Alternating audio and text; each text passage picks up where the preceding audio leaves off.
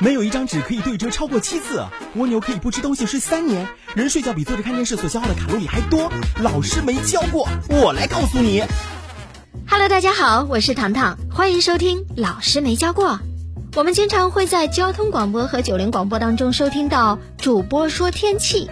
如果说遇到特殊的天气，比如说大到暴雨，或者是中到大雪或暴雪的时候，他们都会分别说到预计降雨量是多少多少，降雪量是多少多少。那么这降雨量和降雪量是怎么测量出来的呢？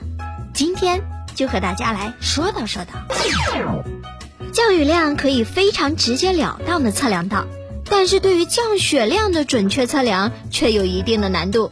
测量工具也相应的较为丰富多样。要测量某一段时间内的降雨量，气象局的做法是用一个简单的圆柱形管子收集降雨，然后将给定时间内收集到的雨水灌注到一个更小的圆柱形管子当中，而这个管子是有类似粮油计的分级和测量刻度。接下来我们来说一说如何测量降雪呢？不论是在降雪过程中还是过后，很多因素都会影响到积雪的深度，特别是风力大小和测量频率。这是因为当积雪越积越厚时，它自身的重量会把下层的积雪压紧压实，压紧后的积雪深度要比中间含有空气时要低。美国国家气象局的大纲提倡气象人员使用一种新的积雪测量板。使用时，将这种测量板放置在风雪当中，以收集积雪。每隔一小时测量积雪量，并将测量后的积雪清扫干净。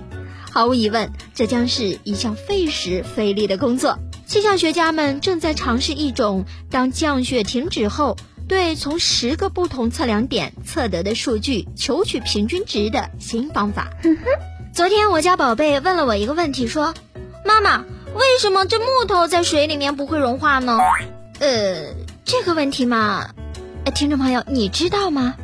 液体呢是游离分子的集合体，换句话说啊，它们是能够很轻易的到处移动的。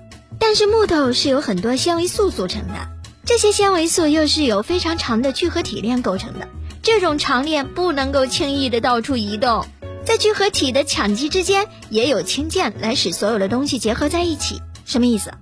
换句话说，你必须用极大的能量才能破坏这些键。所以，一般情况下，木头在水里不会融化，时间长了，只会变成朽木。好的，这里是老师没教过，我是糖糖，感谢收听，下个时段我们再见。